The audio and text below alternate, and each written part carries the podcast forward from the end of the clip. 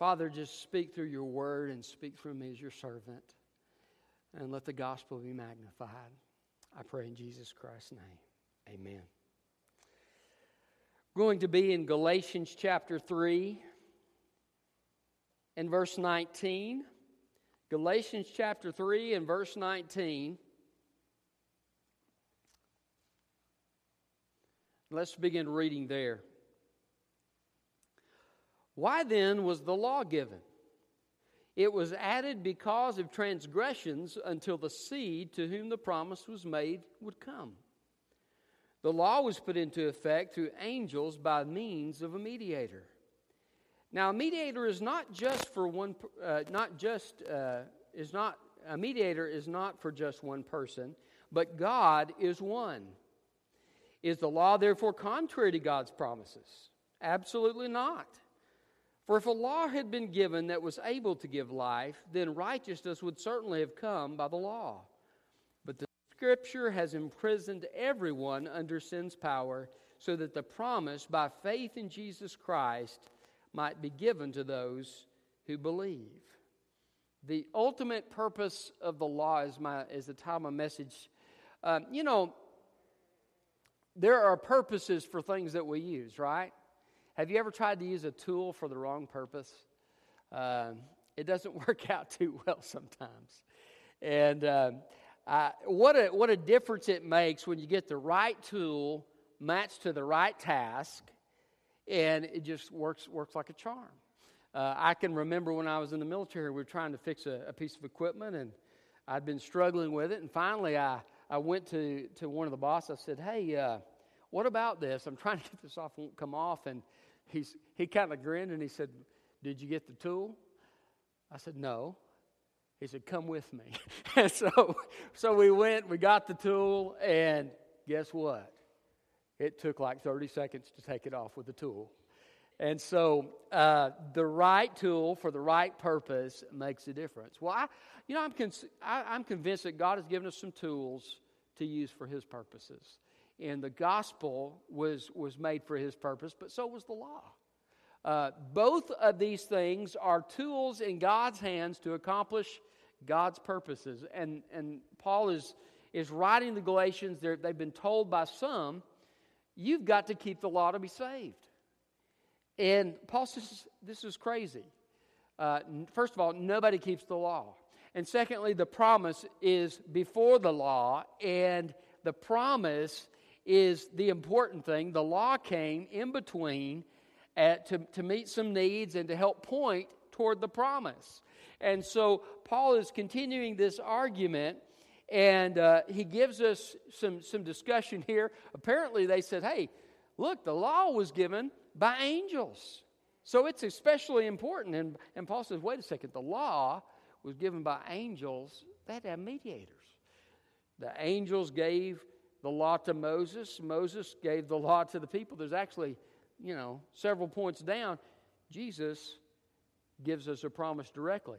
The promise was given directly to Abraham. The promise comes directly from God. And so the promise is greater than the law. So he's, he's kind of counteracting what these, these uh, Judaizers are saying and how they're trying to magnify the law. Paul's saying, look, the promise is what's important. And so, but the question comes well, what is then is the purpose of the law? And so we need to put our faith and trust in God's promise and let the law be used in the right way in our lives so that uh, it points us to the gospel, but also so it points others that we're sharing Christ with to the gospel. Um, so we need to use the, the, the, things of God according to the purposes of God. Um, the title of message is the ultimate purposes of the law. Uh, so look with me at, uh, at uh, verse 21. Is the law therefore contrary to God's promises? Absolutely not. In other words, the law works with the promises. Uh, one book I was reading, uh, the guy says, hey, um, it's kind of like having a third baseman and a first baseman. The third baseman would be the law. He throws the, the uh, pass to the uh, first baseman to get the guy out who's, who's hit the ball. He says they're working together. Uh, the law and the gospel work together. Uh, they're both part of God's plan, and the law of God helps people uh, so that they are prepared to embrace the gospel. So, uh, what are these purposes? Well, first of all, the law's purposes were revealing our sin. That's the first purpose, revealing our sin. Uh, if you look at verse 22, the scripture has imprisoned everything under sin's power. Um, the, the, the Greek actually says the law has actually locked all of us together under sin. In other words, there's not a person alive who has not sinned. And the law makes our sin evident.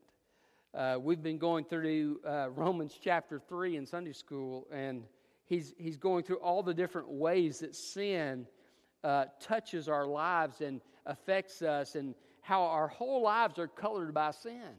Uh, from the words that we say when we gossip or when we speak an unkind word, uh, when we um, have filthy speech or profanity or take God's name in vain. Uh, the law points those things out as sin. Uh, when we have an impure heart attitude, right? Love the Lord your God with all your heart, soul, mind, and strength, and your neighbor as yourself. If I'm not loving God with all my heart, soul, mind, and strength, guess what? I'm guilty as a sinner before God. And there's not a one of us who have loved God with all our heart, soul, mind, and strength at all times. Uh, so uh, when you begin to think about the times that you should have done good and you didn't do it.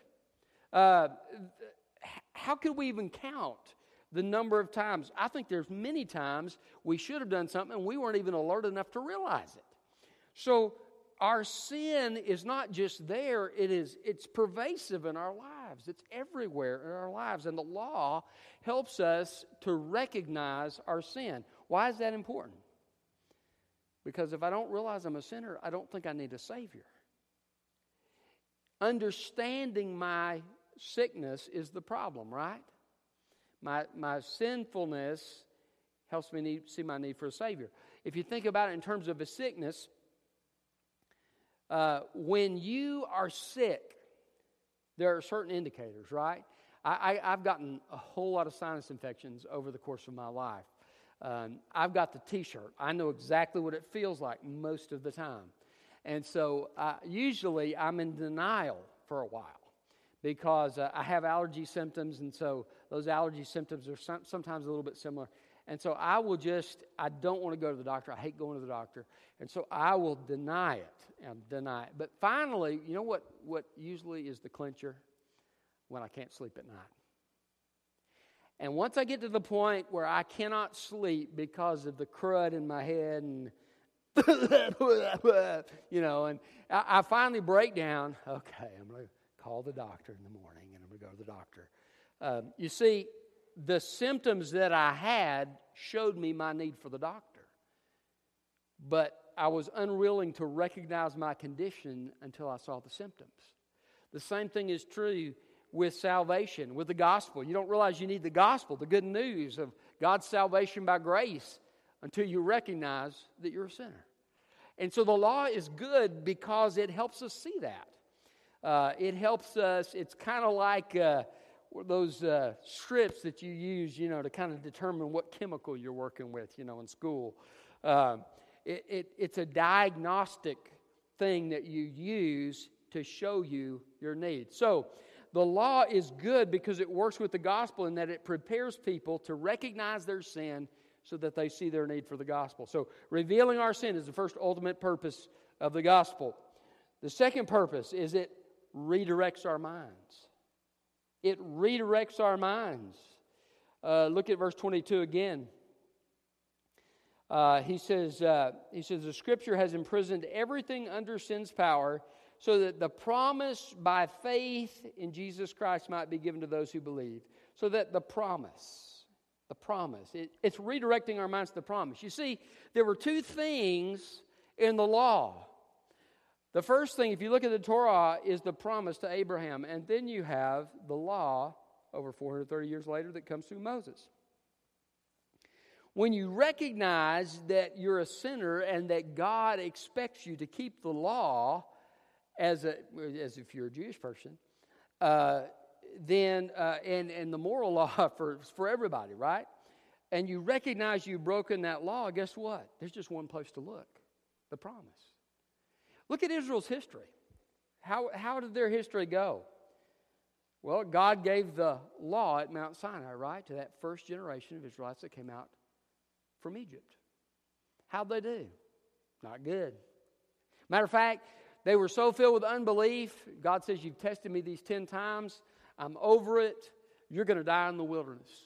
And so they, he says, uh, your, your children, you said that I'm going to try to bring you into the, the land of Canaan to kill you and let it consume you.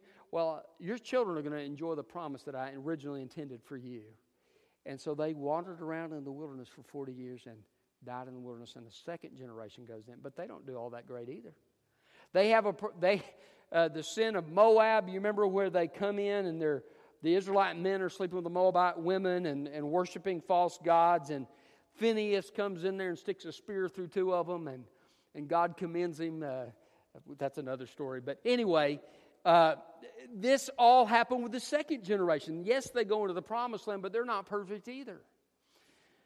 Well, then that, that second generation eventually dies off, the ones that Joshua brings into the promised land. And then you get the book of Judges, and it's one of the darkest places in all the Bible.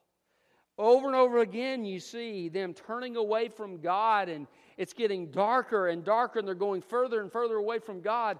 Then finally, ah, take a breath of fresh air. David comes on the scene for First Samuel. Then David comes on the scene, and you have a time of spiritual renewal. How long does it last? For a while under Solomon, and Solomon drifts away from God. Then the kingdom is split, and the northern kingdom doesn't have one righteous king all the way down to 722 BC, where they are taken into captivity. The southern kingdom has a good king every once in a while. And so they last till finally, after three different uh, attacks by the Babylonians, the city falls in 586 BC and they go into captivity, predicted by Deuteronomy. God says, if you don't follow my, my law, you're going to be sitting in captivity, and then I'll bring you back. So they go into captivity. God says, in captivity, you will cry out to me. You will again turn to me, and I'll deliver you. Yes, that's exactly what they do. They call out to God. He delivers them from captivity. Ezra and Nehemiah go back, and uh, Nehemiah builds the wall, and Ezra helps motivate them, along with Haggai, Zechariah, and Malachi, to rebuild the temple. How do they do? Serving God. Not well. The first thing they do when they get back to the land of Israel is intermarry with foreign women. The very thing that God had told them not to do because it would lead them into idolatry. And so Nehemiah actually comes and he, he rips out some of the beards. I, I would have loved to have been there. That's better than a Baptist business meeting right there. I mean, he, he rips out their beards and he says, Look, you're going to do this, you're going to repent. And, you know, and so they, uh, I guess, grudgingly repent and, uh, and, and things are okay for a while. But, but even there, there's sin. And you have this sense throughout the Old Testament history of failure. Over and over and over and over again. There's just one place they can look. God's redirecting their minds because they're utter failures in keeping the law. There's just one place to look. That's to the promise. And so you find this sense of expectation building. And um, for 500 years from the time of Malachi uh, to the time of Christ, there's silence. No prophets speak to Israel, but there's this expectation. When is the Messiah going to come? When is the Messiah going to come? When is the Messiah going to come and restore things and make? We need somebody to come and help us in this mess because we sure aren't, sure aren't doing a very good job of keeping God's law. And God sent Jesus. You see, God was redirecting their minds to the promise.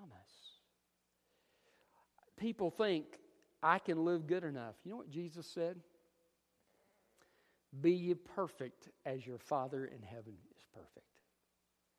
Is that not discouraging? be ye perfect. I've often thought it'd be fun to be a sibling of Jesus, wouldn't it? Because uh, why can't you do the things like Jesus does? Well, mom, he's the Son of God. You know, well, how would you deal with that? Here's Jesus, he's perfect. He says, What's God's standard? Perfection. None of, none of us fit that standard. What does it do? It redirects our minds. Redirects our minds to the promise. Because I want to tell you something. If, if our salvation depends on the law, every single one of us is doomed. We have no hope. Because the law, not only does it reveal our sin, it provokes us to sin. That's what uh, Romans 7 says. The law that was meant to bring life caused this sin nature to rise up within me. It's that, that proverbial thing, you know, you tell the toddler, don't touch that. What's the first thing they want to do? Touch that. Why? You've given them a rule. Now they want to break it.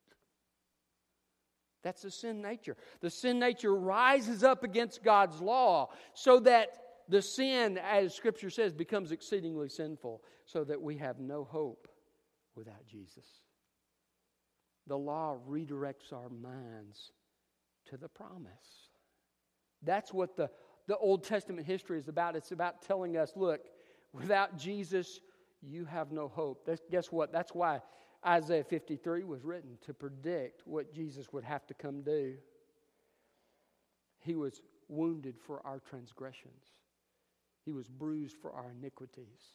The chastisement that brought us peace was upon him, and by his stripes we're healed. Isaiah says, Look, you don't have hope. You're under God's judgment, but I'm going to tell you something. There is someone who can bring you hope. The suffering servant, the Messiah, is going to come.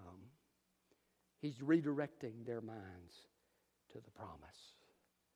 So the law is good because it redirects our minds. I, I can remember as a teenager, I was reading through the prophets one time, and uh, I got to that section of scripture where it says, God says, I hate your worship. You come to worship me, and you're not focused on me. You're thinking about what you're going to do when you get out of church. You're thinking about the next person you're going to you're going to cheat, or you're you know you're not focused on me, and, and I hate your worship because of it. Take your sacrifices away from me. I, I can't stand them. They're disgusting to me because you don't have a heart for worship. You know how convicting that was to me? Not that I was planning on going to cheat somebody after church, but I was distracted in church. I was thinking about, hmm, boy, that roast mom was cooking sure did smell good this morning. Right? I'm ready. or maybe I was thinking about a football game that was going to come on or uh, about something I was going to do with a friend. And, and, and my mind and my heart were not engaged in my worship. And God says, not only is that a sin to me, that sin makes me hate your worship. You realize how desperately hopeless we are without Jesus Christ? Our sin, uh, the, Isaiah says, our sin is as filthy rags to God. And the word that was used as the rags, this is kind of gross, but the rags the lepers would wrap around their sores, and the pus would seep out, and they would stink, and they would be vile. You, you, you've turned your nose up at something like that before, haven't you? That's what our righteousness is like to God. We're so far beneath His standard. What is the, why does God tell us all these things? Because the law redirects our hearts toward the promise. It shows us that our hope is not found in keeping the law because we've all broken the law. We've all fallen short of the glory of God. There's just one place to look, and that's Jesus Christ. So the law redirects our minds. It reveals our sin. That's the first purpose of the law. Secondly, it redirects our minds. Thirdly, I love this one it restores our brokenness restores our brokenness. How does it do that? Well, look at verse 22. Well, first of all, um, look at verse 21. Just, you need a little background on this. Is the law therefore contrary to God's promises? Absolutely not. For if a law had been given that was able to give life, then righteousness would certainly be by the law. That phrase, that was able to give life, is very important. You see, the law can't save a soul, it can't convert you, it can't make you a new creation. It can't cause you to be born again. Only Jesus can do that. The law points you to the one who can restore your brokenness. Look at verse 22. The scriptures imprisoned everything under sin's power, or all of us are locked together under the law, under the, the sin that we've committed against the law, so that the promise by faith in Jesus Christ may be given to those who believe, restoring our brokenness by faith in Jesus Christ.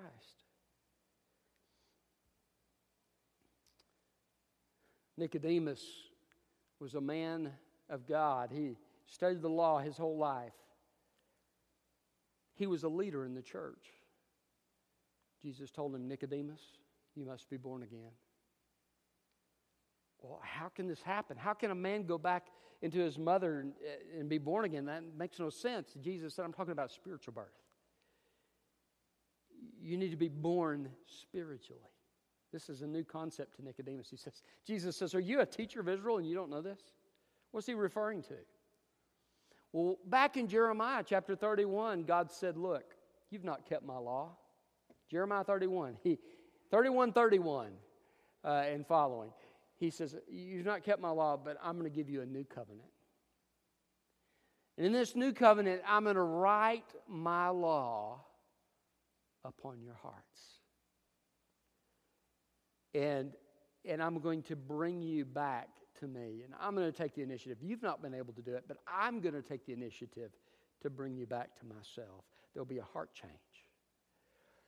Ezekiel also talks about this heart change, and he says, I will take out your heart of stone, and I will give you a heart of flesh that is responsive to me once again. This is a miracle of God by which he brings us back into the right relationship with him. So, how does that restore our brokenness? Because through forgiveness and salvation and new life in Christ, we can have a relationship with God. And this relationship with God restores our brokenness. I remember um, reading about animals going into nursing homes. You remember, um, maybe you've read some of these articles, but apparently, nursing homes um, people sometimes can have some issues, and having a pet there helps them deal with their circumstance. And so they'll pet on the on the dog or whatever it is. It's I prefer a dog rather than a cat. you know, uh, petting the head of, of the dog, and it, it does them good emotionally. I can remember when my kids were little, having a stressful, bad day at work, and coming home and sitting down in the in the recliner and the kids hopping up in my lap and just it's just therapeutic just to be with them um, if it's therapeutic for people to be with animals and it's therapeutic for people to be with their family to be restored in that relationship if bachelors don't live as long as married guys that's another study i read um, there's health benefits to that and restoration in that how much more having a close relationship with God will restore your brokenness? Um, I love, uh, I love the stories about Jesus reaching out to sinners and loving sinners and restoring them. I, I think of Mary Magdalene. She's one of the most remarkable examples. She was a prostitute and she had seven demons inhabiting her body. Can you imagine that? Talk about broken. Jesus, I guess, commands the demons to flee. The Bible doesn't really tell us the details of it. But he set her free from them, and then he forgave her sin. And so restored is she that she's the first person God gives the privilege of seeing the resurrected Christ. Um, he gave her hope and a future. I love that scripture in, in the Old Testament that talks about all of the brokenness in Israel, and, and God says, I'm going to restore the years the locust has eaten. Some of you, you may, you may be thinking back to some times of your life, you think, well, that's just a locust time right there. Uh, talk about brokenness. I'm, I feel with regret about that time in my life. Jesus is, is in the business of restoring our brokenness. And the beautiful thing about it is, is the law in showing us that we need Christ points us to the only one who can heal our brokenness. And that relationship with Him does it. So the law, what are the purposes? It reveals our sin, it redirects our minds, it restores our brokenness by pointing us to Jesus. And it recreates our hearts again by pointing us to Jesus.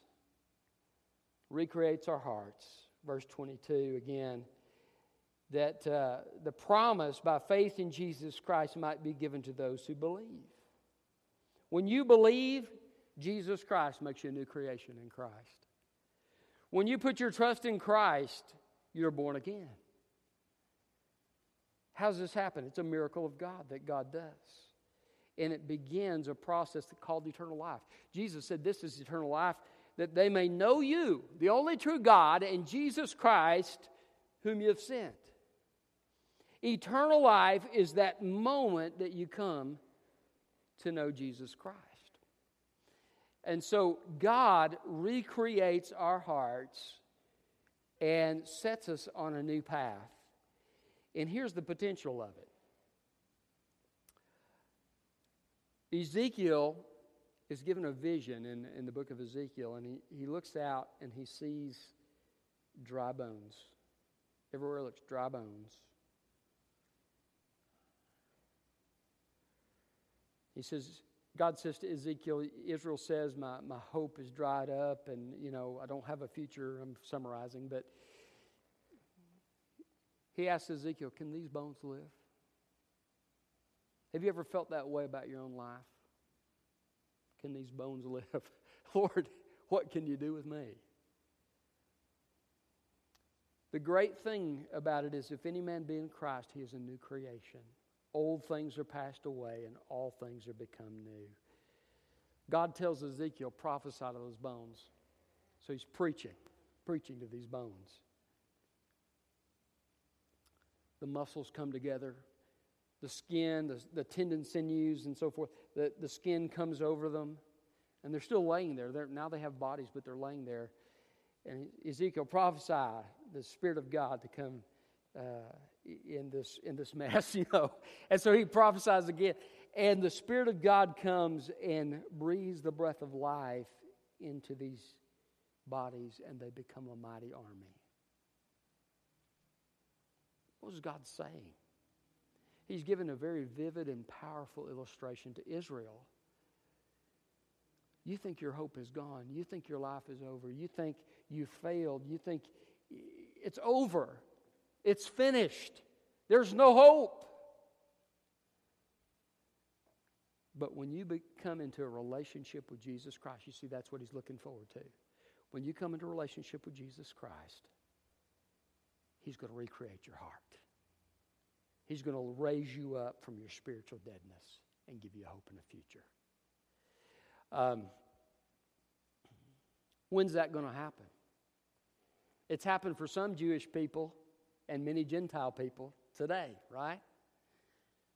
But the Bible says in Zechariah, at the second coming of Christ, when Jesus comes in the clouds of glory to deliver Jerusalem, that they will look on him whom they have pierced and they'll mourn because of him. And you know what Jesus is going to do? In that moment, he's going to resurrect Israel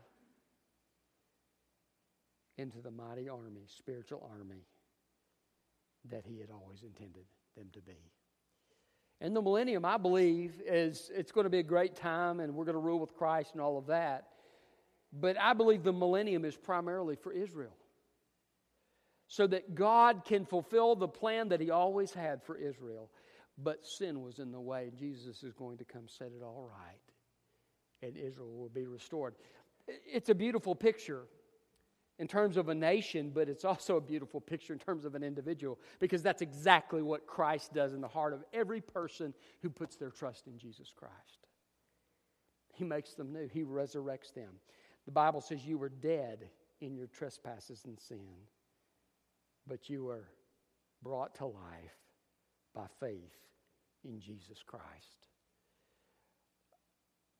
He recreates our hearts. So, the, the purpose of the law is that it points us to Jesus, and when it does, we find what we need. We find somebody that can restore our brokenness. We find somebody that can recreate our hearts and give us a hope in a future. So the law is good. It works with the gospel, and it shows us our sin. It redirects our minds away from trying to perform for God to putting our trust in Him, just receiving eternal life as a gift. And then it changes who we are by pointing us to Jesus. And when we put our trust in Him, He restores our brokenness and recreates our hearts. And this is going on. Um, I love what the scripture says. Um, we have this treasure in earthen vessels that the power is of God and not of us. Though outwardly we are perishing, this, this old body, I'm starting to get gray hair and my joints hurt sometimes, and there's some things happening in my body. But though this outward body of clay is perishing, we have this hope that we are renewed daily within through the Spirit of God. Um, God, every day that you live, will restore your soul as you draw near to Him. He'll recreate you. His mercies are new every morning. If you blow it yesterday, hey, praise God, you got a clean slate today. Amen. But He'll also conform you to the image of Christ. I love what it says in Romans 8. We're predestined to be conformed to the image of Christ. If you're a child of God, if you've placed your faith in Jesus Christ, I can tell you something. It's a sure thing. You will be conformed to the image of Christ. Isn't that encouraging? Why? Because this powerful work of God who recreates our hearts, it doesn't stop at salvation. He continues to help us in the process as we work with Him. And then ultimately, when Jesus comes, whew, sin's gone and we're conformed. What a, what a wonderful thing. Ultimate purpose of the law to reveal our sin, to redirect our minds, to restore our brokenness, to recreate our hearts by pointing us to Jesus Christ. Aren't you glad that God showed us the futility of trying to do it ourselves so that we could look to Jesus? Let's pray. Father, thank you for your word. Thank you for.